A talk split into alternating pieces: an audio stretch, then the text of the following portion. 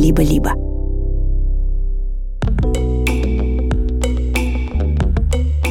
Здравствуйте, дорогие мои друзья. Это Дима Зицер и подкаст «Любить нельзя воспитывать» студии «Либо-либо». Я педагог, я директор школы.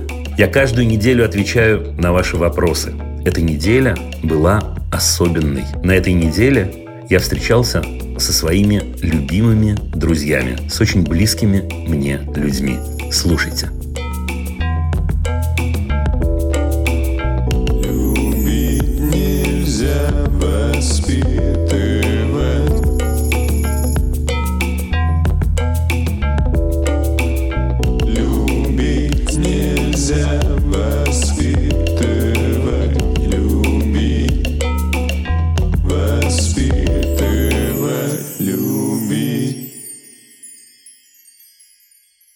Это программа «Любить нельзя воспитывать». Я Дима Зицер. Я вас приветствую. Так уж получилось, что 300-й выпуск попал ровно на 9 мая. Я не буду ничего говорить, ничего особенного про 9 мая. Я позволю себе прочесть вам стихотворение Жени Берковича. Это стихотворение, которое цитировали многие и многие после ее задержания – потому что оно про нас, про 9 мая. Так вот, то ли новостей перебрал, то ли вина в обед. Только ночью к Сергею пришел его воевавший дед. Сел на икеевскую табуретку, спиной заслоняя двор за окном. У меня, говорит, к тебе, Сереженька, разговор. Не мог бы ты дорогой мой любимый внук, никогда ничего не писать обо мне в Facebook. Ни в каком контексте, ни с буквой Z, ни без буквы Z. Просто возьми и не делай этого, просит дед. Никаких побед моих именем, вообще никаких побед. Также он продолжает, я был бы рад, если бы ты не носил меня на парад. Я прошу тебя очень и делай так рукой. Мне не нужен полк. Ни бессмертный, ни смертный, Сереженька, никакой. Отпусти меня на покой, Сережа. Я заслужил покой. Да, я знаю, что ты трудяга, умница, либерал. Ты все это не выбирал, но ведь я-то тоже не выбирал. Мы прожили жизнь тяжелую и одну. Можно мы больше не будем иллюстрировать вам войну? Мы уже все, ребята. Нас забрала земля. Можно вы как-то сами, как-то уже с нуля? Не нужна нам ни ваша гордость, ни ваш потаенный стыд. Я прошу тебя, сделай так, чтобы я был, наконец, забыт. Но ведь я забуду, как в русском музее мы искали девятый вал, как я проснулся мокрый, а ты меня одевал – как читали Пришвина, как искали в атласе полюса, как ты мне объяснял, почему на небе такая белая полоса за любым самолетом, как подарил мне увеличительное стекло. Ничего, отвечает дед, исчезая. Тебе ведь и это не помогло. Ох, слушайте, какой текст. Ну ладно, юбилей есть юбилей. Праздник есть праздник, и переключений у нас будет много сегодня. Переключений настроения. Ну, вот так я чувствую, так я предчувствую. Давайте мы начнем, на самом деле, с приятного, чудесного, хорошего. Я очень и очень хочу сказать спасибо некоторым людям. Многим людям, но в данном случае совершенно конкретным. Мои потрясающие, любимые коллеги из студии «Либо-либо». Может, вы и догадываетесь, как я вам благодарен, но вы точно точно не можете почувствовать широту, полноту, глубину этой самой благодарности. Я просто счастлив, что мы вместе. Это правда. Я благодарен и моим коллегам, с которыми я начинал три года назад на «Маяке». На «Маяке», на котором невозможно было остаться после 24 февраля 22 года. И все равно я по-прежнему верю, что там есть, остались а, порядочные и профессиональные люди. Я очень хочу сказать спасибо Саше Малининой, которую вы знаете, из которой мы провели без малого, без малого чупчика такого в начале. А, почти все эти 300 выпусков. Ну, в общем, короче говоря, спасибо, ребята. И спасибо, конечно, большое вам всем, э, с которыми мы были вместе. И особое вам спасибо за последний год. Потому что вы знаете, что «Любить нельзя воспитывать» возобновилось в мае. Возобновилось в мае после перерыва, после начала войны. И это очень-очень круто, что мы с вами вместе.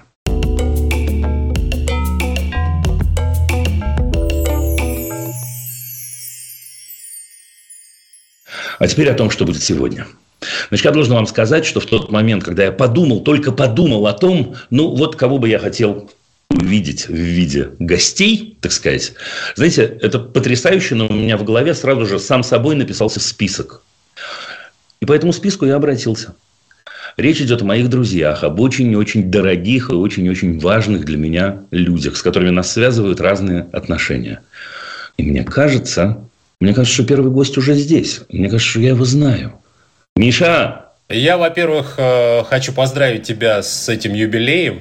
Ну, потому что я понимаю действительно, насколько это важно э, было сделать э, то, что ты сделал в мае прошлого года. И насколько это важно не только для тебя, на самом деле, но и для многих-многих твоих подписчиков и тех, кто любит тебя и кому ты нужен прежде всего. Вот э, от них, от всех я хочу сказать большое спасибо. И, в общем, привет э, из Тель-Авива передаю всем. Привет из Тель-Авива, чудя. Я совсем недавно там был. Слушай, я не знаю, знают ли это э, зрители и слушатели этой программы, но давайте я расскажу о тебе в третьем лице.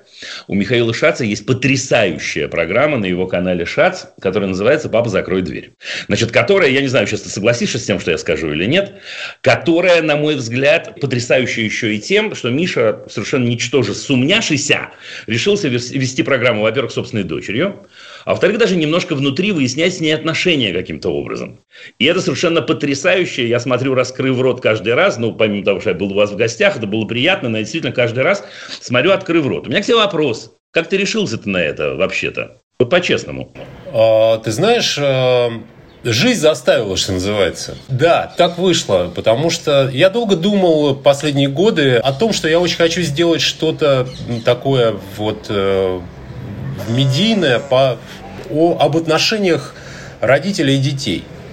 И как это водится, я смотрел вокруг, э, думал, искал, и совершенно не понимал, что на самом деле ответ на вопрос, с кем и какую программу мне сделать, лежит совершенно не лежит, а живет где-то неподалеку. Да. Смотрел вокруг и случайно заметил свою, да, ты говоришь? Да, да. И вот э, таким образом буквально все это сложилось, и и я очень рад этому, потому что это на самом деле абсолютно изменили, изменило мои отношения с э, дочкой радикальным образом. Я понимаю, что вопросы здесь задаешь ты, но, но, но задам и я. Почему? В чем суть? Я честно не знаю, это не игра. Не-не-не, тут, тут просто потому, что мы стали разговаривать. Вот мы стали разговаривать обо всем. И сначала о более очевидных вещах, а потом уже, когда разговорились, мы поняли, что мы можем покопать и поглубже, и, в общем, докопались до каких-то невиданных сокровищ глубин, которые, в общем, приоткрыли на самом деле мне лично массу э, интересного. И, и главное, я понял, э, как много времени я потерял, в общем-то. Потому что дочке 24 на данный момент – а, правда, еще подрастает 16-летняя, но тем не менее, я понимаю, что очень много было потеряно. И мы всегда с Соней, э, Соня это как раз моя дочка, с которой мы ведем программу, а, мы всегда, всегда говорим одинаково всем людям, что только разговор вот простой, лучше бы спокойный разговор, хотя может быть по-разному. Но вот разговор, он открывает э, для вас все то, чего вы боитесь, все то, чего привело вас в эту точку, которая вам сейчас не нравится, и многое-многое другие ответы на, на все вопросы. Поэтому просто разговор. Э, вот и все, что мы, собственно, сделали. Но э, на самом деле это очень важно. Миша, а вы продолжаете? Будете продолжать? Да, мы сейчас э, в перерыве вынужденном, ну, таком переорганизационном, и, и где-то планируем на конец мая, начало июня съемки следующего сезона. Офигенно. Ребята, поверьте мне, не в качестве рекламы, само, что называется, на язык пришло. Если вдруг кто-то не в курсе и не видел, рекомендую горячо. Честно-причестно. Спасибо большое за эту рекомендацию. С чем пришел? Давай. Ну, э, смотри, вопрос мой э, действительно искренний абсолютно. Я тоже не играю в какие-то игры сейчас. Я очень хочу с тобой поговорить вот о чем. Понятно, не очень хочется говорить штампами о тяжелом времени, в котором мы живем и так далее и тому подобное. Но тем не менее, время, в котором мы живем, для многих оказалось э, ну, неожиданным, и многие из нас оказались к нему неподготовленными. И вот в чем мой вопрос. А, я не знаю, как ты, но я каждый день э, переживаю вот эти эмоциональные горки, катаюсь по ним чаще вниз, э, чем наверх. Но вот мой вопрос в чем. Насколько мы должны откровенно говорить об этом детям? Насколько мы им должны открывать реальную картину? Или мы должны создавать некую иллюзию знаешь, как в фильме «Жизнь прекрасна». Отец с дочкой, по-моему, жил э, в концентрационном лагере и пытался для нее... Сыном, сыном, да, сыном, да, да, да, да, папа сыном, сын. да, папа с сыном жили в концентрационном лагере, и он пытался создать в этом лагере иллюзию обычного нормального детства. Может быть, это не совсем корректное сравнение, но тем не менее просто эмоционально. Ты понимаешь, о чем я говорю? Слушай, ты знаешь, я понимаю, что, о чем ты говоришь, и вообще-то я благодарен тебе за этот вопрос. И э, вопрос непростой и простой одновременно. Э, знаешь, когда все это началось, 1 марта, э, понятно, что все были дезориентированы. Э, со мной связалась э, э, потрясающая украинская журналистка из Одессы Саша Захарова и предложила сделать об этом материал. Я впервые об этом задумался. Причем ты понимаешь, этот материал был с той стороны в первую очередь. А нам что делать? делать? Говорить, что, что это салют – говорить, что, э, э, э, так сказать, мы играем в какую-то игру, играть в жизнь прекрасно. Слушай, вот тогда я начал формулировать, я думаю, что я еще не доформулировал ответ. Но ответ-то у меня вообще-то э, э, э, в том, что детям надо говорить правду, конечно правду. Другое дело, что когда мы говорим с близкими, понятное дело, что мы их щадим, мы выбираем слова, мы фильтруем очень-очень сильно. Мы не любые разговоры, между прочим, ведем и с э, мужьями, женами, партнерами, друзьями и так далее, и так далее. Но ты понимаешь, какой тут есть момент? Это немножко как про смерть родственника. Да, вот э, э, такая же дилемма взрослая. Вот, я не знаю, умерла бабушка, не дай бог, да, но случается, к сожалению, у всех. Говорить ребенку или нет? Или сказать, бабушка уехала далеко-далеко, ну и вернется, все будет хорошо, и, так сказать, такая надежда, что, что э, э, э, он-то забудет. Но те, кто это переживали, такой обман, я переживал, кстати, вот этот момент, когда он открывается, а мы понимаем, что открывается все, дети узнают все намного быстрее, чем нам бы хотелось. Слушай, это такое острое чувство, я только с годами понял, что я почувствовал я почувствовал предательство. Я почувствовал, что я выброшен из семьи в определенном смысле. Хотя меня, безусловно, мои родители берегли и хотели, так сказать, э, обернуть в вату. И в тот момент, когда они были похороны, собственно говоря, я в этот момент со, со знакомой подругой моей мамы ходил с ней в кино. Понимаешь, какая история? Мне кажется, что это то же самое. Мне кажется, что в тот момент, когда мы переживаем, мучаемся, срываемся иногда, а детям говорим, идите поиграйте в свою комнату, или, ребят, ничего, это, так сказать, тебя не касается, не твоего ума дело, ну или более вежливо.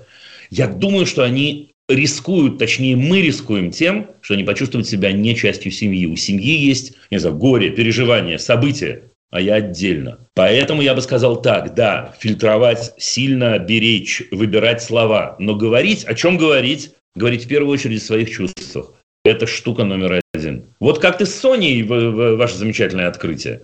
Это вот оно и есть. Потому что выясняется, что когда мы говорим о своих чувствах, даже если мы, слушай, боимся преувеличить, даже если нам самим кажется, что мы становимся смешными, не знаю, все равно это решает все, потому что они в этот момент находятся в диалоге. И вторая история еще, я тебе скажу какая, это разговаривать при них. То есть не говорить вот эту всю лабуду про то, что, ну, мам с папой поговорят, иди, так сказать, поиграй со сверстниками.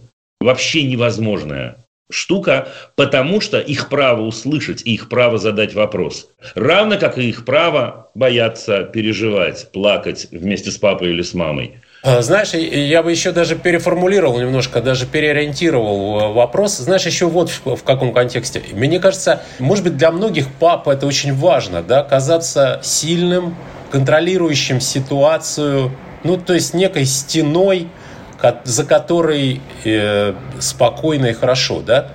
И вот э, я тоже анализирую это, и вот и я боюсь это потерять, ощущение, чтобы они это ощущение потеряли, понимаешь?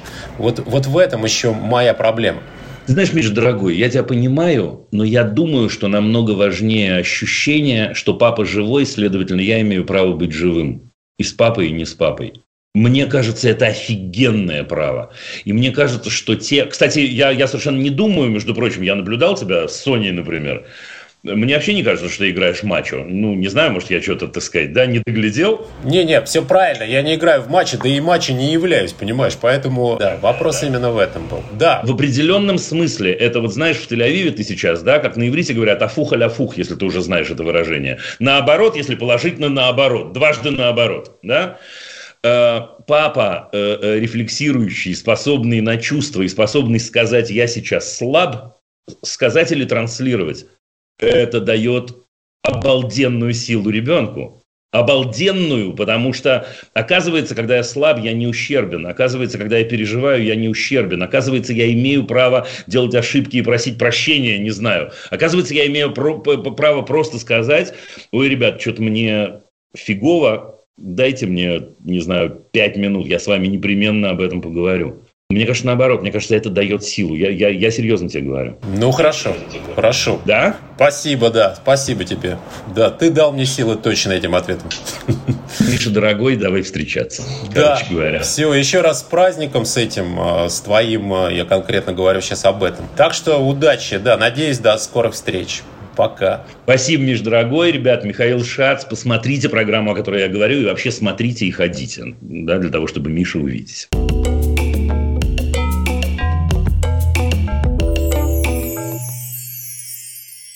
Эй, привет. Дорогая, привет. Привет, привет, Дим. Слушай, ну так уж я Мишу что-то спросил. А можно я и тебя спрошу? Не ты меня, а я тебя. А ты меня тоже потом. Хорошо. Слушай, я скажу тебе правду, помимо того, что я тебя обожаю, ну, я уверен, что ты это знаешь. Я считаю себя, тебя человеком исключительно порядочным, исключительно честным. Правда, я правда так думаю. И очень-очень откровенным еще, я бы сказал. А вопрос, который я тебе задам, это вопрос такой. А ты с детьми такая же? Ты знаешь, э, я вот как раз хотела тебе сказать, что я думала над э, тем, какой вопрос я хочу могу задать тебе, раз у меня есть такая возможность, и даже советовала с детьми, потому что я подумала, что, может быть, им важно что-то спросить. И я поняла, что э, с начала войны мои отношения с детьми приобрели совершенно новое качество. И я страшно счастлива, что а, это произошло, вот это изменение потому что настолько прочистились какие-то смыслы, и настолько мы оказались вынужденными перестать думать о будущем, потому что мы теперь вообще не можем себе представить, какое будущее ждет нас, наших детей, и вообще будет ли оно, это будущее в принципе, что мы оказались выброшены в настоящий момент – в настоящее время, и какие-то, как сказать, ценности просто поменялись именно в общении с детьми, я имею в виду.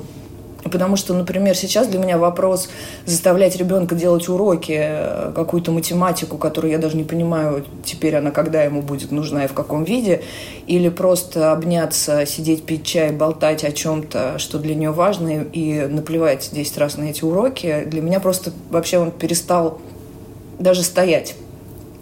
И... Но ты не из тех при этом, которые, насколько я помню, заставляли когда-то делать уроки, но... Ну, нет, ты знаешь, я даже сейчас иногда все-таки пытаюсь по старой памяти. А, да, поскольку... Вступает? Да, но ты знаешь, поскольку совсем с уроками все куда-то улетело, и иногда я так пытаюсь сказать себе, так, подожди, подожди, ты мама, ты все-таки должна хоть какие-то держать рамки. Но каждый раз, когда я пытаюсь это сделать, я убеждаюсь, что это не имеет никакого смысла. Но еще, еще чудо это то, что с моей старшей дочерью, которой 29, в отличие от вот, Софи Копра, которой 12, да, которая школьница, даже с ней произошел совершенно какой-то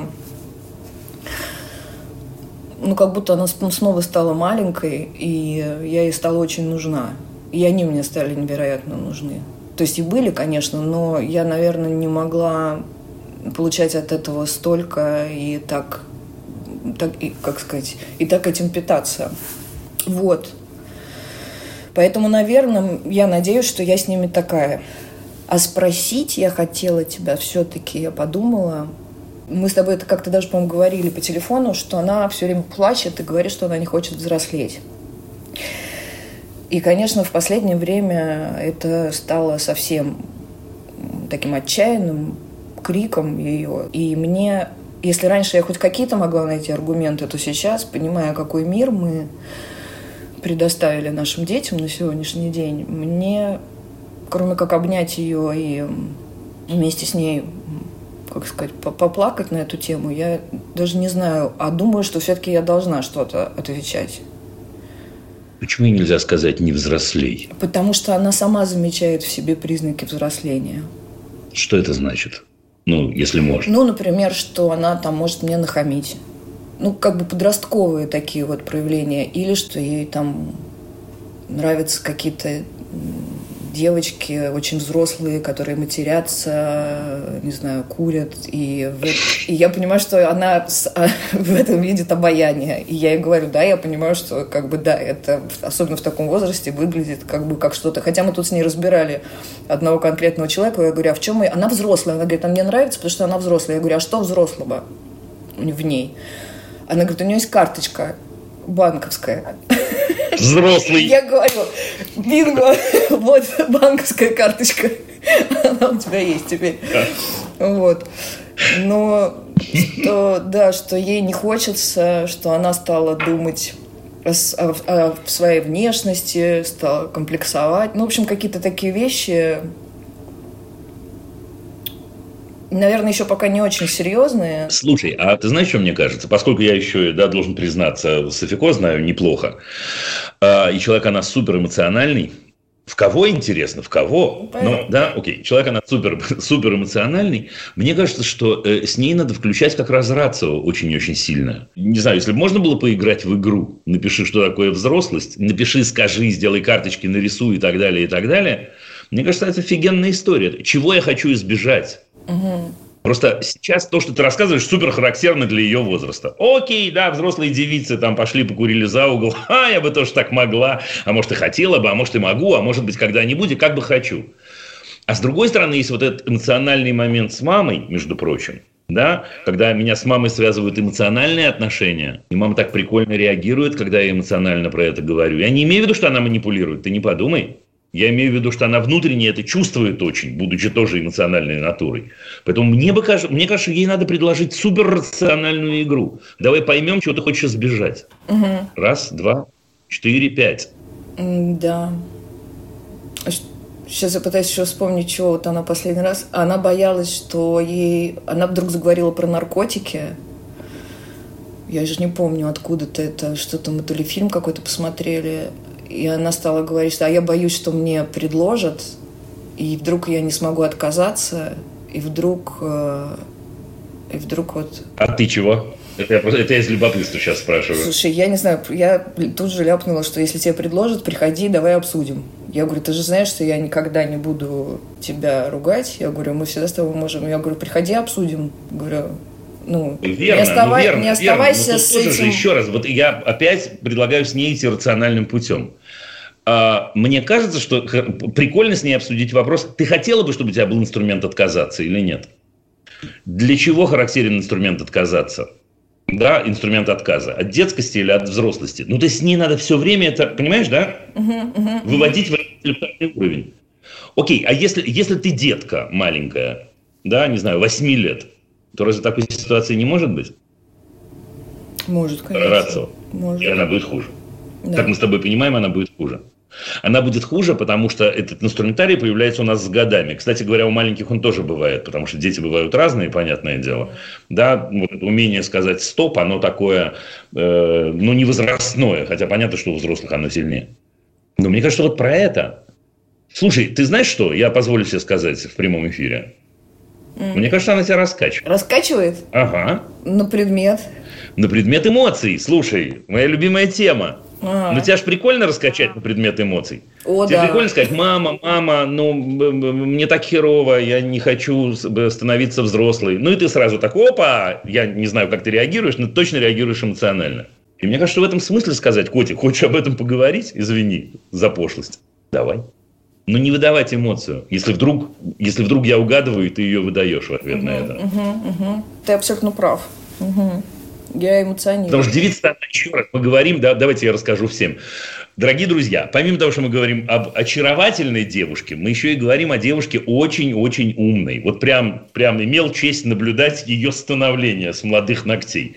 Ну, прям умнейшая девица. И в этом смысле она, она очень хорошо это переводит. Если ты предложишь другу, другие правила игры, короче, другие предлагаемые обстоятельства вообще. Можем обниматься вместе, бояться, плакать, а можем обсудить. А если мы обсудим, тогда у нас появляются выходы. Тогда, например, ну, это же такое, ну, действительно, взрослость это очень относительное понятие, если мы убираем э, э, физиологию. Ну, правда. Угу. Ну, правда. Кто-нибудь скажет, взрослость это ответственность. Да хрен его знает, ответственность это или нет. Да, потому что тоже, если э, сравнивать, что кому досталось, в каком возрасте, не знаю. Не знаю. Да, взрослость это отчасти, там есть, есть прикольные, прикольные инструменты. Например, как вот свобода воли большая. Но, с другой стороны, детка, ну не хочешь свободу воли, ну откажись, пожалуйста. Тогда иди посуду мыть прямо сейчас. Да. Слушай, я поняла, ты очень классную мне штуку подсказал, да, что именно она первое, что ей хочется, это эмоции, чтобы ее пожалели, а уже не важно на какую тему.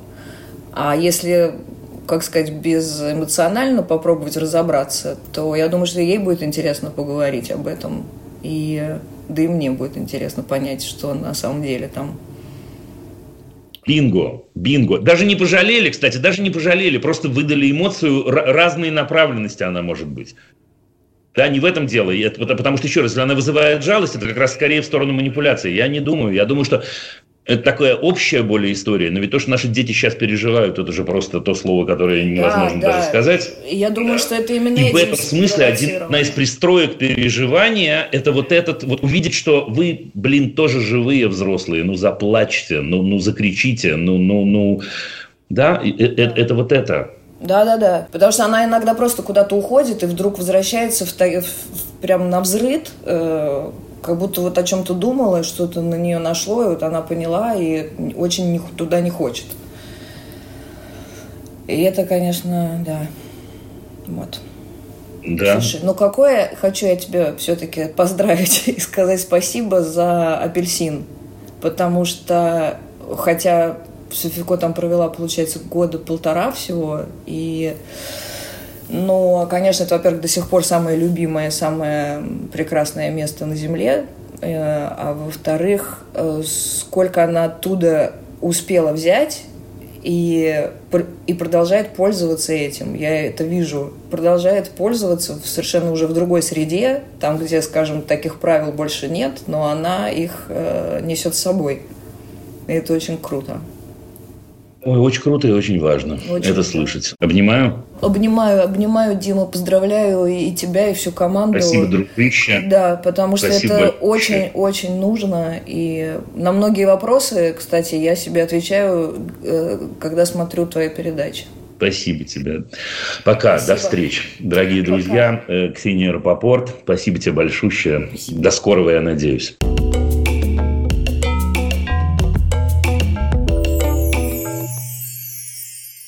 Мы идем дальше. Перед следующим э, диалогом я хочу вам напомнить. Напомнить я вам хочу, что у нас, у наших выпусков, у этого, в частности, выпуска, есть партнер. И это партнер образовательной платформы «Нетология». Э, кажется, сейчас, особенно на фоне того, что происходит, мы понимаем, что стабильного будущего не существует. Мир – это мир постоянных перемен. Нравится нам это или нет. Сложно нам это дается или нет. Но факт таков как раз вот в этой самой зыбкости вам может помочь нетология. Например, потому что здесь можно освоить профессию графического дизайнера. На курсе, на который можно записаться прямо сейчас, вы изучите теорию, теорию дизайна, освоите практические навыки, создадите портфолио из проектов. Занятия проходят два раза в неделю в вечернее время. Важно, что вы будете учиться на реальных проектах. Так вы познакомитесь с особенностями работы в разных направлениях, в медиа, в креативных агентствах, в компаниях-рекламодателях, дизайн-студиях. Как вы помните, есть промокод ZITZER. Он даст скидку в 45%. Скидка на программу и на все детали находится в описании выпуска.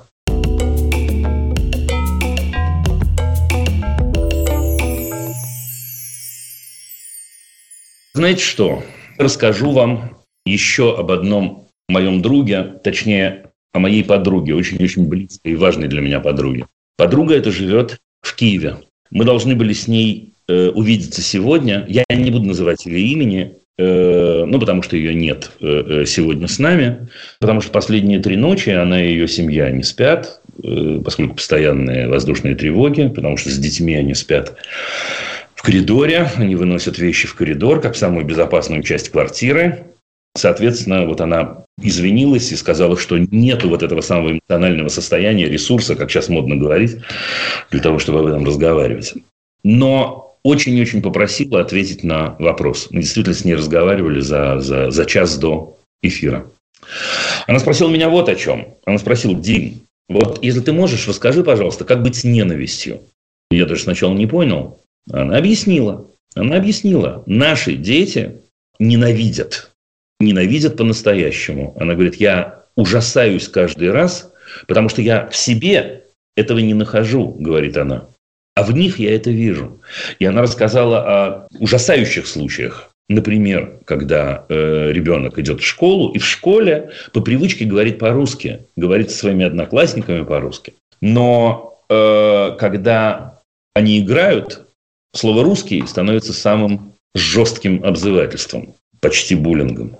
Когда э, ребенок говорит, мама, как ты можешь запрещать мне говорить, что я ненавижу? В ответ на то, что мама объясняет о том, что нет, это конкретные люди напали на нашу страну, это не русский народ напал на нашу страну и так далее, и так далее. Как, как быть в этой ситуации? И знаете, я думал, вот я действительно перед эфиром посвятил этому много времени, думал, потому что для меня не очевиден ответ. Но вообще-то я ответ нашел, и он очевиден. Мне кажется, что эти дети оказались в ситуации, когда невозможно лишать их права на ненависть. Я знаю, как ужасно это звучит, я знаю, как ужасно это звучит в устах педагога.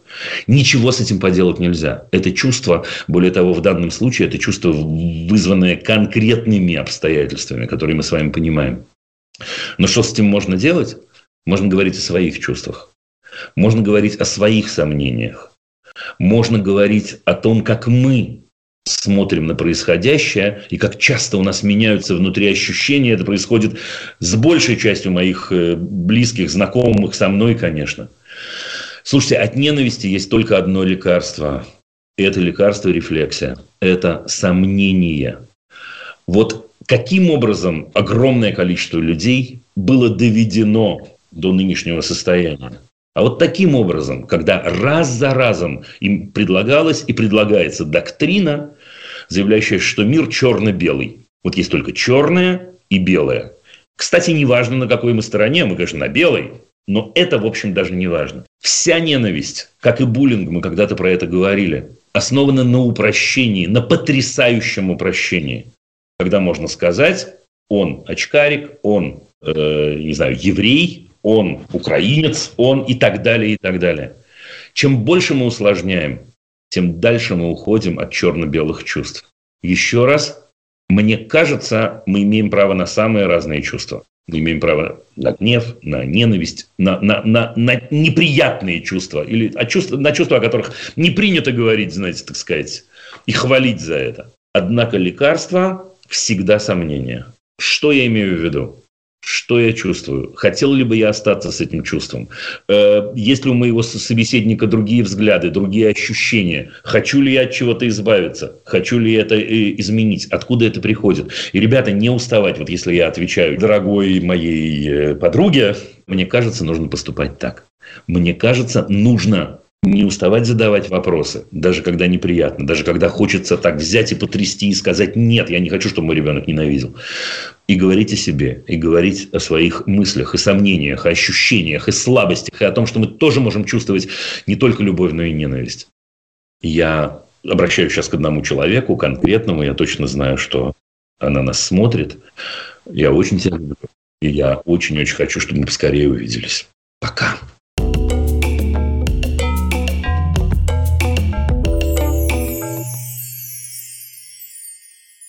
Так, дорогие друзья, есть Максим Виторган? Есть. Привет, привет. Я очень-очень рад тебя видеть. Это не случайные слова. Правда, ты мне веришь, я верю, уверен. Конечно. Я во, что, во, во все, когда люди мне радуются, верю легко. Слушай, это такое хорошее качество, между прочим. Давай, тут как это, вопросы здесь задаешь ты, но на самом деле коротенький вопрос. Я, я, я подумал, что у меня есть ко всем, с кем я сегодня встречаюсь, коротенький вопрос. Давай, давай. Слушай, я, я уверен, что не только у меня. Ты ассоциируешься вот с тем, что ты только что сказал на самом деле. Ты не можешь сам о себе такого сказать, а я тебе скажу. Ну, ты ассоциируешься с таким человеком радостным, светлым, мягким, ну и так далее. Макс, если бы я спросил детей твоих сейчас, слушай, а папа мягкий, светлый, чудесный, они бы что? Нет, нет, слушай, это вообще-то сейчас прямо удар под дых. Да, что? Я тебе скажу. Потому что мой прекрасный старший сын Даниил, например, которому сейчас уже вот будет 23 года, если быть честным, если бы он мог быть честным в каком-то там разговоре, у него бы нашелся какой-то очень сложно сочиненный ответ на этот вопрос, извини за занудство. Такой очень не, неоднозначный, потому что ему, конечно, досталось от меня. За это ему должен сказать большое спасибо э, мой младший сын Платон, которому таких вещей не достанется. Я могу эти вещи даже назвать отчасти, потому что это, в общем, э, э, путь познания и осознания себя в том числе. Вот. И пусть он там и горестный какой-то, но тем не менее, ну, важно, как ты сейчас говорил, отрефлексировать проблему, проблему какую бы то ни было. Вот, например, всевозможные попытки э, реализации через своего ребенка реализации того, что не получилось у тебя, например. Что не вышло у тебя, ты пытаешься воплотить в своем ребенке. Это страшно заманчивая такая ловушка, э, во всяком случае, вот я, я буду говорить конкретно там про себя, во всяком случае в ситуации отца и сына, угу. вот, который, который тебя засасывает, и ты не успеваешь заметить, что это она ты произносишь массу благовидных слов и предлогов, ради чего ты делаешь то или иное, но ты не понимаешь, что ты делаешь это на самом деле, потому что тебе кажется, что ты знаешь, как лучше, тебе не хочется якобы, чтобы твой ребенок повторял твои ошибки, но это якобы. А на самом деле тебе хочется, чтобы он добился того, чего не добился ты. И это такой вообще страшный психологический механизм вот этой вот засасывающей воронки. Ну, ловушка в определенном смысле, я согласен с тобой. Вот, поэтому, поэтому тут, ты знаешь, что поражает меня Даниил, мой старший сын, поражает меня тем, как он со всем этим справился, потому что я сейчас, спустя там годы, понимаю, насколько ему было нелегко, вот, но тем не менее... Старшие даны нам, да, для учебы, а младшие для искупления, мне кажется. Но да, есть это тут вот такое. Это, да. кое-кому, маленькому белобрысому мальчику, в этом смысле, я надеюсь, что очень повезло. Ну, когда-нибудь, да-да-да, когда-нибудь, когда маленький белобрысый мальчик подрастет, они со старшеньким сядут, нальют себе что-нибудь и об этом поговорят. И вот это будет самый интересный момент. Нет, не знаю, это самом, они на, самом деле, на самом деле, что я думаю, что это произойдет еще до того, как младшенький начнет наливать, потому что у них прекрасная связь, они очень интересны друг другу. Вот, и поэтому я надеюсь, что папу они на пикселе разберут пораньше, даже чем младший начнет выпивать. Ну, в добрый час. Я желаю тебе приятных пикселей, одно тебе могу сказать. Ну, давай что-то ты должен же меня спросить наверняка и хотел очень. Ты знаешь, я какое-то время назад э, включился в твою беседу и слышал там твой спич предыдущий. Вот, и он, конечно, совсем увел меня в другую сторону от того, что я собирался спросить. Я просто хочу рассказать такую историю из своей жизни и задать, может быть, риторический вопрос, а может быть и нет, кстати. когда-то, много лет назад, когда я учился еще в школе, это был примерно восьмой класс, я писал сочинение на тему «Молодая гвардия». А у меня до этого года была прекрасная учительница по литературе, которая оценки по литературе у меня были, знаешь, такие 5-2, 5-2, 5-2. То есть это когда, когда, когда если прочел, и можешь думать, то это 5. А если профилонил и не прочел, то хоть пересказывай мне Христа. Можно уже и не думать, в общем, да. да. да. Но а, в этот год учительница сменилась, и на ее место пришла какая-то какой-то странный человек э, таких, ну, как я уже сейчас понимаю, странных тоталитарных националистических взглядов. Это не важно, не суть дела. Я написал сочинение по «Молодой гвардии», и среди прочего в этом сочинении была такая, в общем, недалеко лежащая, нехитрая, но по тем временам вполне революционная мысль о том, что там был какой-то предатель в «Молодой гвардии», как-то его была фамилия Стахович, что такое. Я, не, я могу ошибаться, я не помню точно. Я, кстати, тоже не помню, я понимаю. И э, вот я написал, что-то там какая-то промелькнула у меня мысль, что, конечно, нам сейчас, сидя здесь, там, в Москве в 80 там, каком седьмом году, легко рассуждать, вот, легко обвинять, легко э, значит, карать, предавать анафеме и так далее, но принципе, если бы мы представили себе на секундочку, что каждый из нас э, вот, оказался в той ситуации, в которой оказался этот Стахович, назовем его так, извините, если ошибаюсь, вот, и ему довелось пережить то, что он переживал, то неизвестно, как бы сам, как каждый из нас э, в этом смысле вынырнул. Я учился в образцово-показательной школе, там учились всякие внуки членов ЦК КПСС, там что-то такое. Вот. И это стало большим скандалом. Угу. Ну, как-то это было неправильно так думать, рефлексировать на эту тему и размышлять. И дальше случилось событие, которое я запомнил на всю жизнь. Потому что моя мама, уже была перестройка, мы уже начали читать газеты, выпускаться какие-то книги, открываться какие-то материалы. Ну, я и до этого там от родителей получал достаточно антисоветское э, воспитание. Вот, и моя мама уговаривала меня по договоренности со школой, чтобы этот скандал не развивался, чтобы я переписал сочинение. Серьезно? Да, да, да. Вот, значит, она меня уговаривала. И я на всю жизнь запомнил вот это ее, тогда я не мог его никак не назвать, не верб... Я вообще не понимал, как. Я вообще не понимал, как мама, которая всю жизнь учила меня одному, как она сейчас, что это такое. Вот, но а, потом, став постарше и вспоминая этот эпизод, я, конечно, проникся к ней абсолютным сочувствием, чего тогда не было. Тогда я, конечно, ее боли, ее, ее мучения по этому поводу не понимал. Вот, и этот эпизод остался в моей памяти таким, в общем, одним из самых ярких эпизодов э, моих взаимоотношений с родителями. И сейчас я очень много думаю о том, как объяснять ребенку, как выстраивать у ребенка шкалу, э, извините за эти школьные слова, ценностей, и как учить ребенка жить в вот этом вот, э, ну, лицемерном, дву, одни слова для кухонь, другие для улиц, э, вот, вот в таком вот социуме от этого никуда не деться. Я еще раз говорю, может быть, это вопрос э, такой, знаешь, риторический. Есть один секрет. Этот секрет очень-очень важный. И ты только что рассказал э, в своей истории, подтвердил существование этого секрета. Семейная культура всегда будет сильнее любой другой культуры. До определенного момента, конечно. Но она всегда будет сильнее. Тут еще, знаешь, какая штука практическая? Ты должен не только объяснить своему ребенку видение ситуации э, и в чем оно расходится с допустимым, но и объяснить своему ребенку, почему он не может свободно об этом говорить. А он знает? Нет. Нет. Ну, исправь меня. История про сочинение – это не потому, что ты не знал. Я знал. Мои дети – нет. Они, не, они выросли в другом социуме.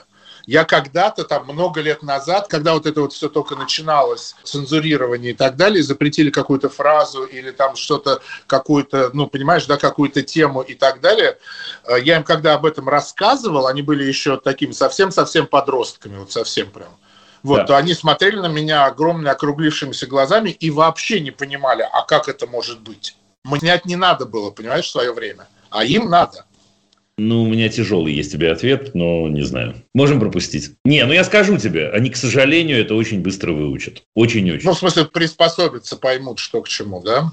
Они выучат, они выучат это самое, ну, так сказать, да, двумыслие и, э, э, и так далее. И, конечно, они придут к тебе за инструментами, а инструменты, ну, не знаю, как ты, я, я в, себе, в себе это все время чувствую и стараюсь контролировать, как всплывают вот эти пласты какие-то, которые, чтобы не сказать другое слово, да, э, про которые ты давно забыл уже и считаешь, что у тебя их нету. Есть, есть. Да-да-да, есть, нет, я так не считаю, что у меня их нет. А есть чем помочь, к сожалению, в кавычках. А вот скажи мне, а лучше, лучше говорить вот в таких условиях или лучше замалчивать? Вот в таких э, условиях, я, я, ненормальных слушай, условиях. Я уверен, что лучше говорить. У меня-то однозначная позиция всегда. Э, э, лучше говорить, но опять, ну, ты же говоришь в рамках определенной культуры, он же понимает. Вот смотри, есть такой страх родительский, мы как-то, по-моему, про это говорили в программе. А что будет, если то, что я говорю дома, они будут передавать в школе? Они не будут. Они не, не все совершенно дорогое, они не все, что происходит дома, рассказывают в школе. И многое не рассказывают. Они не рассказывают, э, э, я не знаю, как э, мама с папой обсуждают э, какую-нибудь тетку. Они рассказывают, между прочим, в каких трусах папа утром вышел, э, сказать, походить по гостиной. Они этого не рассказывают. Но в этой ситуации она, конечно, изменяется. Но, Дим, Дим, извини, извини, извини, э, вставлю просто реплику, поспорю с тобой. Об этом они не рассказывают, потому что никто в школе не поднимает вопрос, в каких трусах папа выходил из гостиной. Понимаешь? А этот вопрос все-таки так или иначе поднимается. Поэтому, верно, согласен, принимается. Поэтому про это нет выхода, про это при, приходится оговорить. Но поверят они тебе, потому что это дома, потому что это семейная культура, потому что мне это дорого, потому что мне дорога эта откровенность, в конце концов. Я сейчас впервые подумал благодаря тебе, и спасибо тебе за это. Э, я впервые подумал, что у нас действительно, у нас нет с тобой опыта переключения. У нас есть опыт переключения в обратную сторону. Да, опыт да. свободе. А вот опыт переключения, когда действительно все было хорошо, и так раз, и да, по рычагу реле, который надо включить, это да, это да. Но я совершенно уверен все равно, слушай, я смотрю на детей, смотрю на своих, смотрю на чужих. Все равно откровенность это, это, это путь, потому что, слушай, если не будет откровенности, если не будем говорить правду, у нас произойдет обрыв личный. Это намного страшнее. Да, это правда. Дим, если можно, совсем из другой оперы задам тебе вопрос, просто очень мне действительно интересный и Давай. коротко, если ты ответишь, буду тебе очень признателен. Смотри, начальное школьное образование, мы видим разные системы его построения, сейчас очень-очень грубо и очень поверхностно, сейчас для обозначения просто там, да, английское, которое заваливает тебя сразу от и до, значит, всеми заданиями. Израильская, которая вообще тебя от класса до шестого, по-моему, у меня такое ощущение, что, по-моему, вообще тебя не трогает и, и дает тебе возможность продолжать детство и так далее. Вот если ты видишь, что у тебя ребенок, человек э, исполнительный, человек с детства привыкший там, к большому количеству занятий и так далее, но при этом он теряет, например, я думаю, что это взаимосвязанные вещи по моим наблюдениям, такую штуку, как любознательность, любопытство, чувства, потому что он устает от занятий и так далее. Вот мне хочется понять, как найти вот эту вот э, середину, половину загруженности детской? Вот насколько, каким, чем ее определять, какими параметрами? Есть только один шикарный вопрос, спасибо. Есть только один параметр. Это он.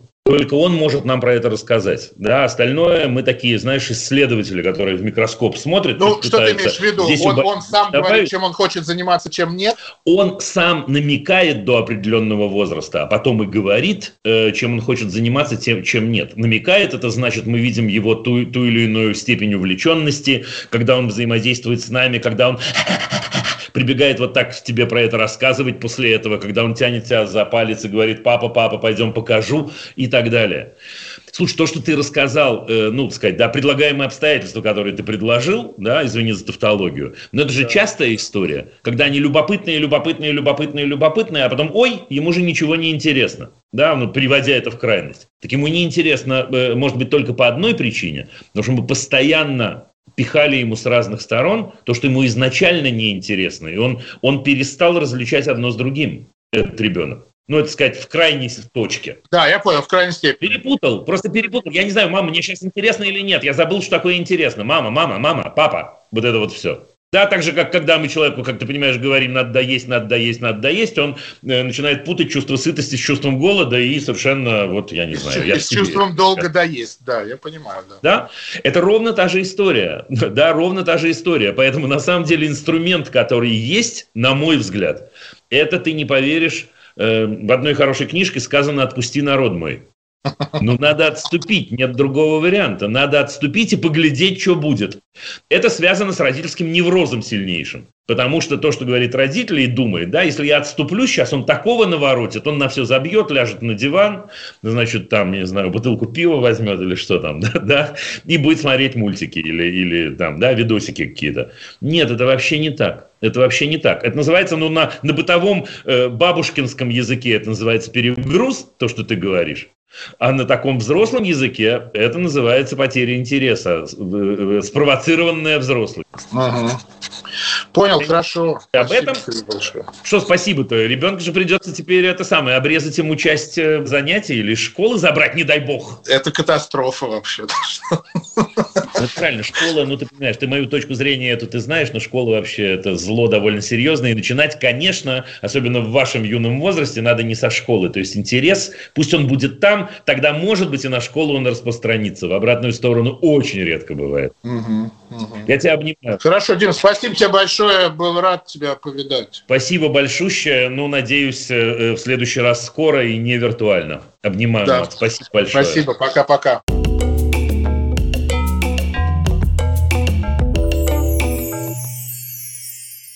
Дорогие друзья, Саша Галицкий, один из моих любимых э, э, людей и, и точно один из моих любимых художников. Привет, дорогой. Привет, привет, дорогой. Смотри, так уж сложилось. Я, я, я сначала случайно так начал с первыми гостями. Да. А дальше я подумал, что сделаем, сделаем в этой программе традицию, на самом деле, такую. Давай, давай. Первый вопросик маленький задам я. Вопросик такой. Саш, вот мне пришла в голову мысль, когда я думал про, про э, тех, кто сегодня придет в гости. Угу. Когда я думал про тебя, мне пришла в голову мысль, что вообще вообще-то мы с тобой во многом коллеги. Я сейчас про педагогику, я сейчас не про, не про живопись. Потому что то, чем ты занимаешься, давайте расскажем тем, кто, тем, кто вдруг не знает. Э, помимо того, что Саша потрясающий художник, Саша еще делает потрясающие, не менее потрясающие вещи с людьми, как правильно сказать, золотого возраста, пожилыми, как правильно сказать? Ну, наверное, я не знаю, серебряного, всякого любого, в общем, драгоценного. Серебряного, всякого любого в разных оттенках возраста, на самом деле. Ну, старше, чем мы с Сашей, давайте так. Слушай, ну там же много педагогики. Ну, да. Ее, в общем, там выше крыши, понимаешь? Смотри,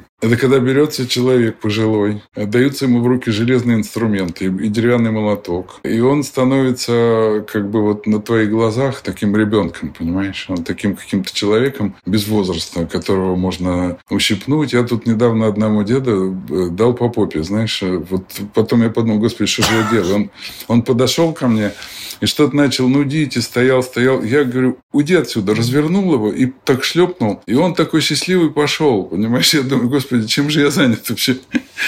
Ну и потом я понял, что я превратил его вот в какого-то такого ребенка в штанишках. И ему это очень понравилось. Ну ты пошалил, он пошалил. Ну да, ну да, да ну да. Слушай, а вот а в чем там, ну если ты об этом думал, я думаю, что об этом думал. А в чем волшебство-то? В чем волшебство того, что ты с ними делаешь или того, что вы вместе делаете? Ты понимаешь, э, весь прикол в том, что я не отношусь к ним как вот как ребенок или как, как с, с почитанием, а я их спускаю как бы до своего возраста, и мы все вместе, вместе уменьшаемся до еще меньшего возраста какого-то. Потому что им не нужны почитатели совсем. А я прихожу как такой, такой хулиганистый, такой приятель, понимаешь? И вот, вот, вот в это, засасывая их вот в эту вот э, как бы атмосферу, угу. э, там вдруг ты получаешь какой-то совершенно чудеса. Понимаешь, когда приходит 95-летний человек на урок и говорит мне, э, я всю ночь перед, перед нашим уроком э, э, во сне видел, как я вырезаю по дереву, вот то, что я сейчас буду вырезать. Угу. И ты понимаешь, что ему это очень нужно. Он, он говорит, если бы не, этот, не эта наша встреча, я бы вообще не встал в кровати. То есть ты как бы его просто физически поднимаешь и приводишь, и, и вводишь в состояние такого переростка, наверное, такого 95-летнего, понимаешь? Это интересная очень история. То есть вообще, на самом деле, конечно, это все абсолютно те же вещи, про которые ты говоришь, только для, для старшей группы такой. Для старшей группы.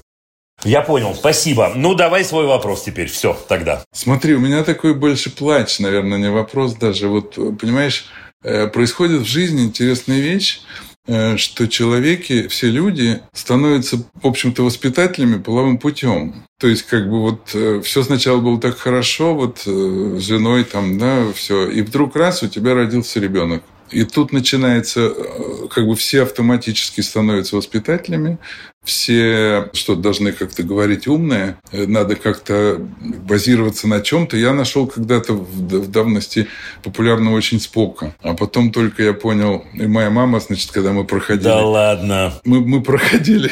Лучше, первой... лучше бы ты мне этого не говорил.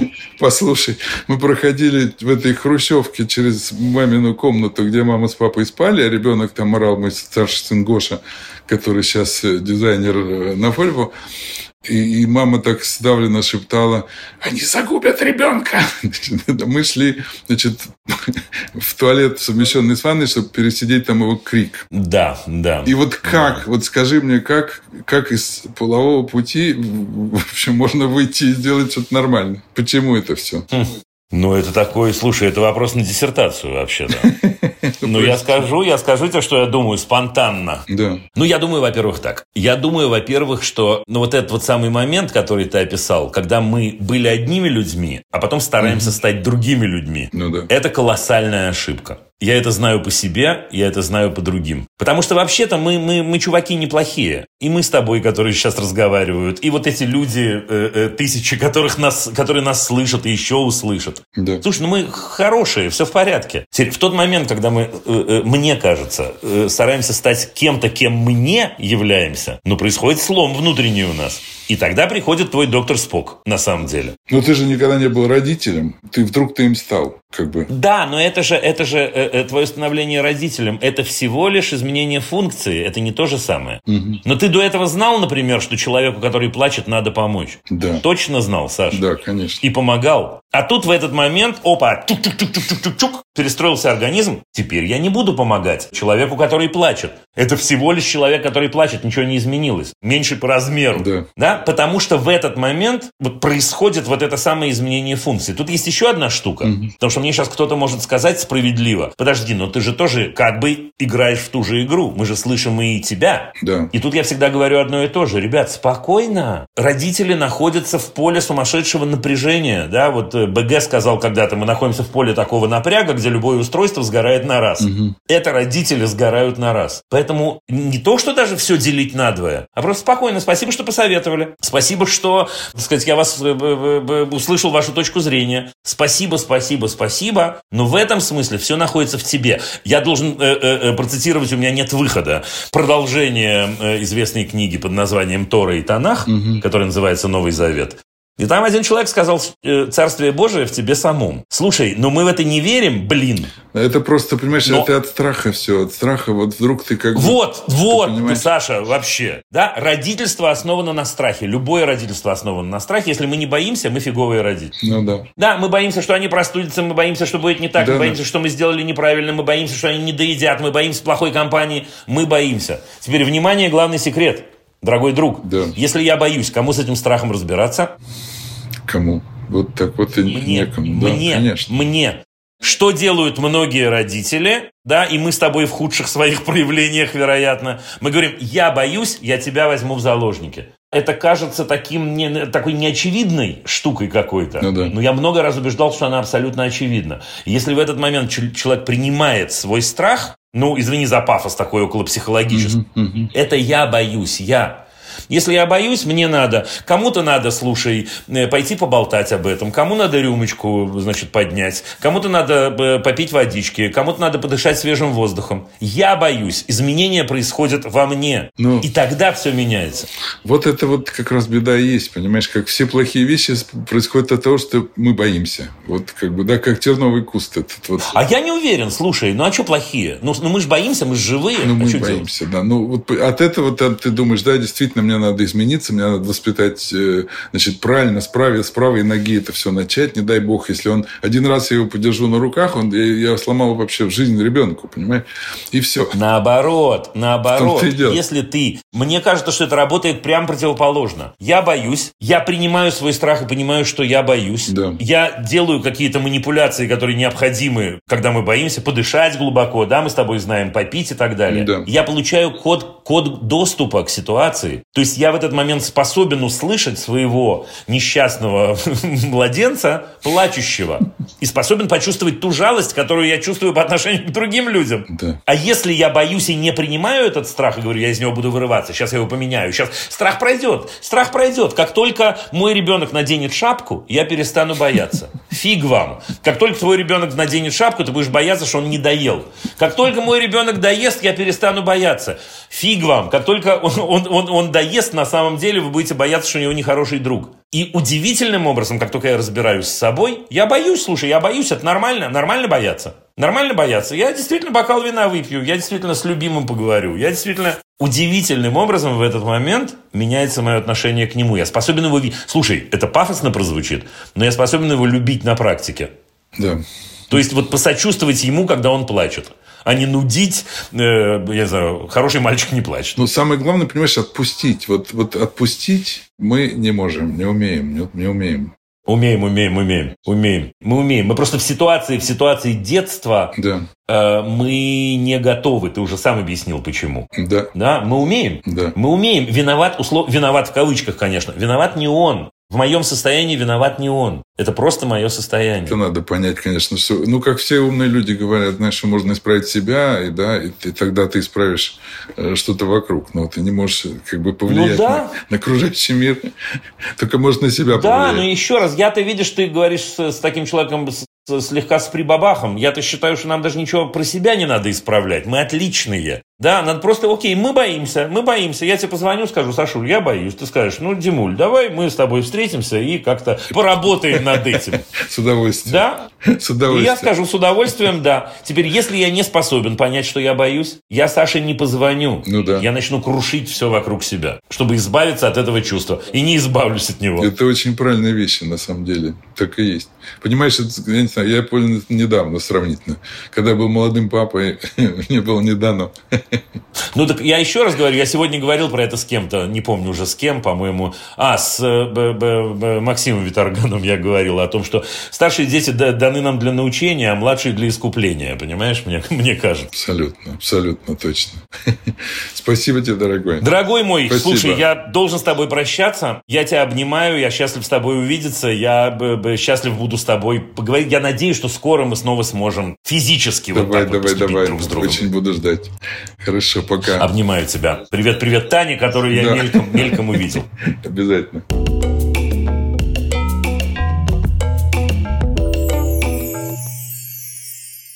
Так, ребята, я должен вам сказать, что на самом деле то, что я сейчас случайно, честное слово, не планируя, сказал Саше Галицкому, можно считать прологом к нашему следующему разговору. Потому что, значит, с нами на связь выходит, можно было бы сказать так, знаете, как обычно в режиме, в режиме программы «Любить нельзя воспитывать», у нас на линии Аня из Нью-Йорка. Но поскольку Аня из Нью-Йорка – это не только актриса, продюсер, режиссер и так далее, но еще и фамилия Ани Зицев, то тут, понятное дело, все карты раскрыты. Здрасте, здрасте. Ну что, моя дорогая, Hello. давай задам тебе вопрос. Давай. Слушай, все не знают, наверное, но я-то знаю, что м, ты вообще-то электровеник. Да, и, и- и даже иногда, иногда так тебя называют. В том смысле, что у, у тебя очень-очень много всего. Слушай, это судьба э, Да. людей твоей профессии, ну и, пожалуй, твоего склада эмоционального, когда, окей, здесь я э, репетирую спектакль, здесь я играю спектакль, здесь я провожу встречу с э, молодыми людьми, здесь я, значит, что-то такое делаю, здесь... Как это совмещать? Расскажи, пожалуйста, нам. Как это совмещать с детьми? Со своими, я имею в виду. Это очень, Это очень частный вопрос, на самом деле. Это частный вопрос. задают Расскажи мне о моих внучках. Каждый Вот день по несколько раз. Мне кажется, я полагаю, что я просто иначе не умею. Потому что, казалось бы, иногда, да, ну как-то, ну остановись, ну сконцентрируйте на чем-то одном, ну черт возьми. А получается, что не получается. И получается, что э, только с помощью огромного количества разной совершенно деятельности и действий, поскольку я человек действий, только так я могу двигаться вперед. Поэтому... Нет, котик, э, это-то я понимаю, я-то как это, это интересно в кого ты, ха-ха-ха. Я про детей сейчас. Как это совместить, как это совместить в том, чтобы быть э, хорошей мамой? Ты, на мой взгляд, блистательная мама, сейчас ты будешь отнекиваться, Ну, скорее всего. Один знакомый мне человек, э, с которым я сейчас говорю, говорю э, говорит мне всегда, что детям нужна счастливая мать. Это да. И поскольку меня делает счастливой все, что я, собственно, делаю, и понятное дело, что невольно приношу это домой, как и положительное, так и отрицательное, наверное, они видят меня, ну, вот такой, какая есть. Конечно, у меня есть чувство вины, как у настоящей еврейской Всем родителям, женщины. да, не только еврейские, да, всем родителям чувство вины полагается по статусу, да, это так. Абсолютно, да, что я чего-то не дотаю, чего-то не успеваю. Иногда беру с собой на репетицию или куда-то еще. Иногда пытаюсь компенсировать какими-то другими способами. Получается ли оно всегда?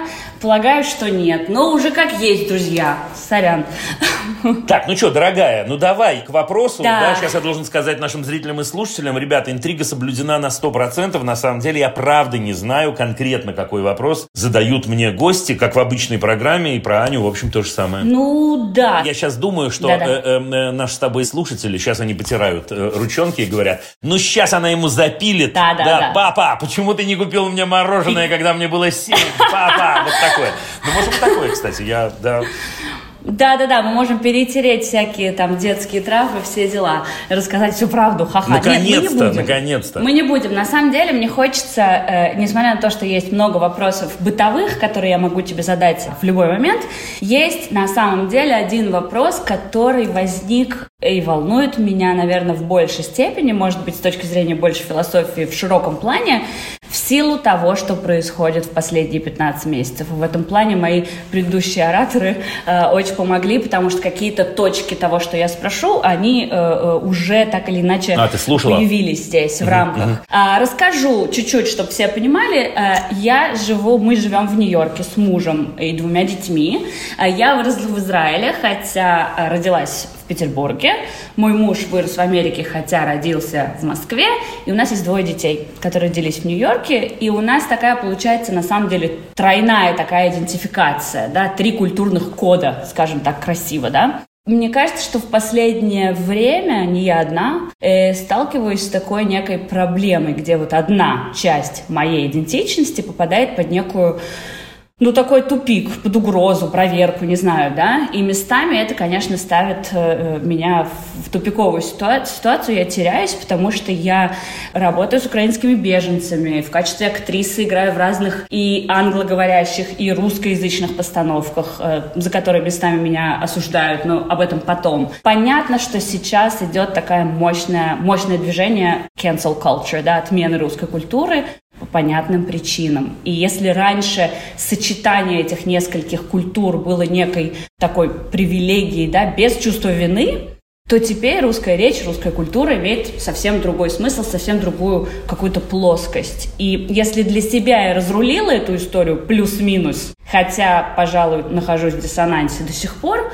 но в бытовых ситуациях, с которыми как бы невольно сталкиваются мои дети, э, меня это беспокоит, бесит, тревожит, и приходится как-то отвечать себе на вопросы. Почему я живу тут, а не там? Да, почему мы говорим э, дома на русском языке, хотя живу я в Нью-Йорке? В первую очередь мой первый язык иврит, да, как ты помнишь, в детстве в Израиле я даже изменила свое имя на более израильское имя, чтобы не быть чужой, да, или даже русской. Какую ценность мы как бы несем, выходя из вот этих вот семейных рамок, да, вот поэтому мой вопрос на самом деле, он про это, он, собственно, про поиск идентификации в данной вот этой вот реальности, про которую вы только что гениально поговорили с э, четырьмя людьми, да, и что мы с этим, собственно, делаем, живя в Америке, с очень сильной, понятное дело, позицией, понимаем, про какую позицию, да, и отнеся себя к разным вот этим культурным кодам, как мы можем подготовить, что ли, э, своих детей к моменту, моменту, когда они выходят из дома и несут это как часть своей идентичности, и, возможно, сталкиваются вот с такими всякими странными ситуациями, где им приходится себя оправдывать. Потому что мне тоже приходится себя часто оправдывать, что мне очень не нравится. Могу, наверное, привести пример, не знаю. Да-да-да, я думаю, что мне нужно, чтобы мы про это порассуждали, Анюль, мне нужен пример, ну, потому что иначе я сейчас у меня, жух, я поплыву сейчас. Да. Хотя у меня есть не- некий ответ, мне интересно очень про это было бы поговорить. Ну, давай пример, чтобы конкретными быть. Да, мне кажется, что на самом деле я вот думала про примеры, их, то- их так много, но вот я нашла три, Э, могу сразу их кинуть. Давай. Один, простая ситуация, мы приходим в гости к нашим друзьям в Нью-Йорке, и фактически на пороге нам говорят, ой, вы знаете, мы решили, что мы больше не разговариваем на русском языке, мы даже выкинули все детские книжки э, русские. Да. Ситуация номер один. Я с детьми у порога. Подожди Понятно, секунду, да? подожди, подожди, подожди, подожди. Не, Да. не, не, не, не пойдет. Ты что? Тебе не будет скидок а, из-за родственных связей. Ну, например. И что ты? Да. И что ты? Ну, когда я нахожусь на территории друзей, да, или кого угодно. Да, ты принимаешь их правила игры. Я принимаю, я вынуждена, конечно. Потом уже идут какие-то вопросы. Ой, мама, а что, а почему? Хотя моим детям это не показалось, наверное, странным, потому что, ну, мы живем в ду- duolingo, да, получается, что, ну, окей, на английском вообще Здесь не мы будем говорить на английском. Окей, давай второй. Все, я понял. еще одна ситуация. Мы заходим э, с ним на благотворительное событие в поддержку Украины, и моя знакомая, организатор, встречает нас на дверях и говорит фактически вот с разжатыми зубами, что мы здесь говорить будем не на русском, на английском. И я такая, окей, мы отходим, и Яша посмотрит на меня и говорит, а почему мы не можем на русском говорить? И тут как бы, окей, сейчас я объясню, сынок, почему Да. мы не можем. Я понимаю, да?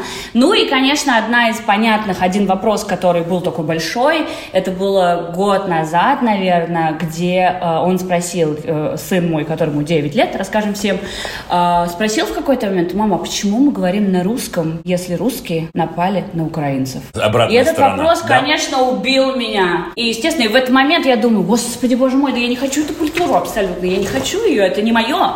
И, и получается какая-то дурацкая ситуация, да, не хотелось бы, чтобы была ситуация, где ему надо защищаться, не хочу, чтобы он думал, что это какой-то секретный язык.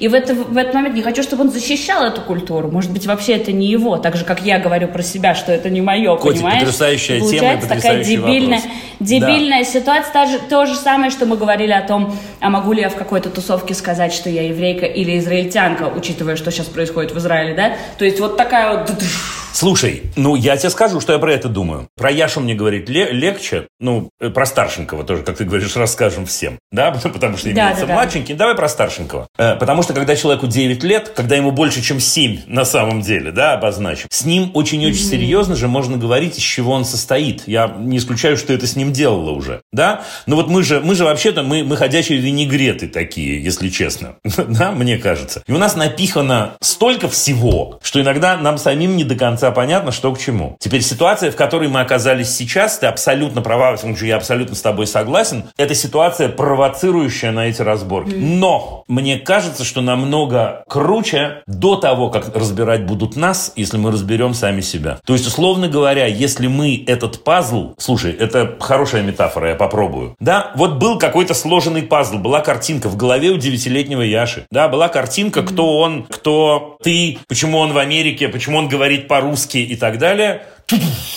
Этот пазл развалился. И сейчас его приходится складывать заново. Теперь мне кажется, что если... Спасибо тебе, прям действительно спасибо тебе за, за эту метафору. Действительно есть люди, и их много, которые делают вид, что пазл такой же, как был. Но он вообще не такой же, как был. То есть ты вот рассказываешь про своих друзей, у которых, говоря простым языком, может, крышак снесло на самом деле, и поэтому они говорят, мы выбросили детские книжки, спасибо, что не сожгли, как делали в Германии 30-х годов. Да, но окей, отложим это в сторону. Это одна история. Но история вторая, мне кажется, что они это делают просто потому, что они сами, ну, я не знаю, я, я не, не собираюсь никого судить, не об этом речь, но они не проверили, что да, что нет. Сейчас ситуация эмоционально провоцирующая нас, бог знает на что, слушай, бог знает на что. Я рассказывал уже, но если ты слышал программу, я, ну, я просто еще раз повторю, я разговаривал вот с очень близкой своей подругой, которой я очень-очень благодарен на самом деле, что она в поле этого сумасшедшего эмоционального напряжения способна вот на этот самый анализ. Угу. Потому что я вообще не понимаю, как это делают со стороны Украины. Это, это, это очень-очень трудно. Но мы-то должны. Мне кажется, что мы должны. Мы взрослые сейчас пока. Да? То есть мне кажется, что нам надо заново проверить, что в этот винегрет или в этот пазл, что в него входит. И начать укладывать. А потом сделать это с Яшей. Потом сделать это с нашими девятилетними детьми. И это, угу. во-первых, это, э, э, это сам по себе обалденный разговор, мне кажется, из чего я состою. Второе, в тот момент, когда я сам формулирую, что я из этого состою, мне вообще-то не обязательно об этом говорить. Это следующий виток разговора. Да? Слушай, я знаю, что я, я не знаю, русскоязычный, ну, опять, не про них будет сказано, ну, условно говоря, русскоязычный, э, еврейский, беглый каторжник, э, который мечтает о том, чтобы стать женщиной. Да? Окей, значит, у меня есть такой набор, но он есть во мне. Если я его знаю, если я его проверил, если я проверил, как сходятся части этого пазла, угу. ну, это же я. Особенно, если я могу себе это повторять, если я получил право себе, на это, себе это повторять. И тогда, когда я спрашиваю у мамы, мама, почему мы не можем говорить по-русски, не исключено, что я буду иметь в виду что-то другое. Мам, сейчас мы не говорим по-русски, эти люди, которые книги сжигают детские, мы сейчас вот в этой зоне. Или мы говорим по-русски. А это, кстати, норм, потому что я с тобой абсолютно согласен. Да, потому что в Риме веди себя как римлянин. Ничего не поделаешь. Мы пришли Конечно. в гости, нам говорят, слушай, у нас принято э, это, это, это, ребят. Конечно, да. Но я не знаю, насколько я ответил. Ну, по -по покрути меня. Конечно, сто процентов, сто процентов. Мне кажется, разобраться нужно в себе. И, наверное, основная проблема, почему этот вопрос э, постоянно всплывает, потому что я в себе не разобралась. И периодически у меня, как у подростка, идет такой вот диссонанс. Да не хочу я эту культуру. Или наоборот, ой, нет, а это мое. И как понять, что из этого брать, что не брать, мне кажется, что отчасти это происходит из-за нашего вот этого какого-то дислокации и коннекта. Потому что мы знаем Россию как э, постсоветскую, да, которая была частью мира, грубо говоря. Мы это да, вы, мы, да, видим, мы это вы, дорогой Ватсон, как сказано. Мы, да, мы это мы, да, и понимаешь, мы знаем учитывая, и пошире. учитывая, что большую часть своей жизни я провела в Израиле, да, то то сейчас я смотрю на это абсолютно по-другому, да, что мы видим, что культура, которая как бы часть нас, она в себе несет огромную такую вот опухоль, кризис, Но смотри, да, что она сама скажу. себя да, крушит. Да. Но а смотри. сейчас, и поэтому я, я даже перестала осуждать ребят, которые выкинули книги, потому я, что я и понимаю, я. что это как-то не совпадает с видением моей русской культуры, и да, я. и передавая это своим детям, я понимаю, я начинаю задумываться, подождите, а что там скрыто в этой вот программном обеспечении в этом, да, Да. может стоит мне самой переосмыслить? Но, Анюся, подожди, выбирать я тебе получше? скажу, я тебе скажу. Я тоже ни в коем случае никого не осуждаю, боже упаси. Да, я просто говорю о том, что это поступок эмоциональный, и смотри, он нам с тобой понятен. Но взрослость, это я сейчас не про детей. Да. Взрослость же это право себе сказать, я имею право так думать и так чувствовать, даже если я более популярен или менее популярен. Тут есть несколько вещей. Но вот, например, мы не говорим по-русски. Для меня очень понятная просьба, если это кого-то может обжечь. Да, слушай, ну, я оказывался за последние годы три месяца в ситуации, когда мои близкие друзья из Украины, да, оказывались рядом и реагировали на русскую речь, так сказать, бог знает как и так далее. И я очень-очень фильтровал, как я разговариваю, что какие слова я использую и т.д. и т.п. Они не переставали быть моими личными друзьями. Эта история одна, и это сознательный акт. А история другая, это если я лечу. Понимаешь, это неуместно, наверное, будет сейчас сказать, но Акуджава сказал, но из грехов нашей Родины Вечной не сотворить бы кумира себе. И вот не сотворить бы сейчас кумира, понимаешь, из, из, потому что такой соблазн, такой соблазн опять просто по черному-белому принципу сказать, окей, мы живем вот так. Значит, на этом языке мы не говорим, эти книги мы не читаем, это мы делаем. Но вот без этой проверки мы себя выплеснем абсолютно точно. Помимо того, что я абсолютно уверен, что с э, замечательным мальчиком моим любимым 9 лет по имени Яша очень-очень прикольно и интересно в, это- в- в это поиграть. В это поиграть. Прям подумать, как в это играть. Как складывать это- эти кусочки. Может рисовать, может писать какие-то слова. И там будут разные слова. Любовь, я не знаю, к э, мышкам, например. Да, на одной бумажке будет написано. На другой бумажке будет написано русский язык. Или не будет написано, не знаю. А на третьей будет любовь к братику, а на четвертой будет, э, э, я не знаю, американская какая-то там история. Да? Вот такое. Да, спасибо огромное. Давай расскажем всем, зачем мы с тобой увидимся в конце июня. А ну-ка. Дорогие друзья, если вы хотите продолжить эту прекрасную беседу, то Вадим Зицер ждет вас на сцене Cooper Union Great Hall, между прочим, 22 июня в Нью-Йорке, друзья. Вы не можете там не быть. Друзья, вы Ну на что, самом деле... нормально ладно, продала. Мы на самом деле, действительно, если вы хотите увидеть еще и нас с Анечкой, вот как двух э, гиперактивных людей вместе, да, да, то очень-очень искренне мы вас приглашаем в Нью-Йорк. Это повод, это правда. Дорогая, я тебя обнимаю, целую, Спасибо обожаю. огромное. Э, э, детей целуй, э, мужа целуй. В общем, короче говоря, до скорого. Спасибо. Ну вот и все. Вопросы можно присылать через Google форму в описании выпуска. Это был подкаст «Любить нельзя воспитывать». Над выпуском работали редакторки Саша Малинина и Настя Якубовская, продюсеры Рита Берденникова и Паша Боровков, звукорежиссер Паша Цуриков, композитор Дима Мидборн.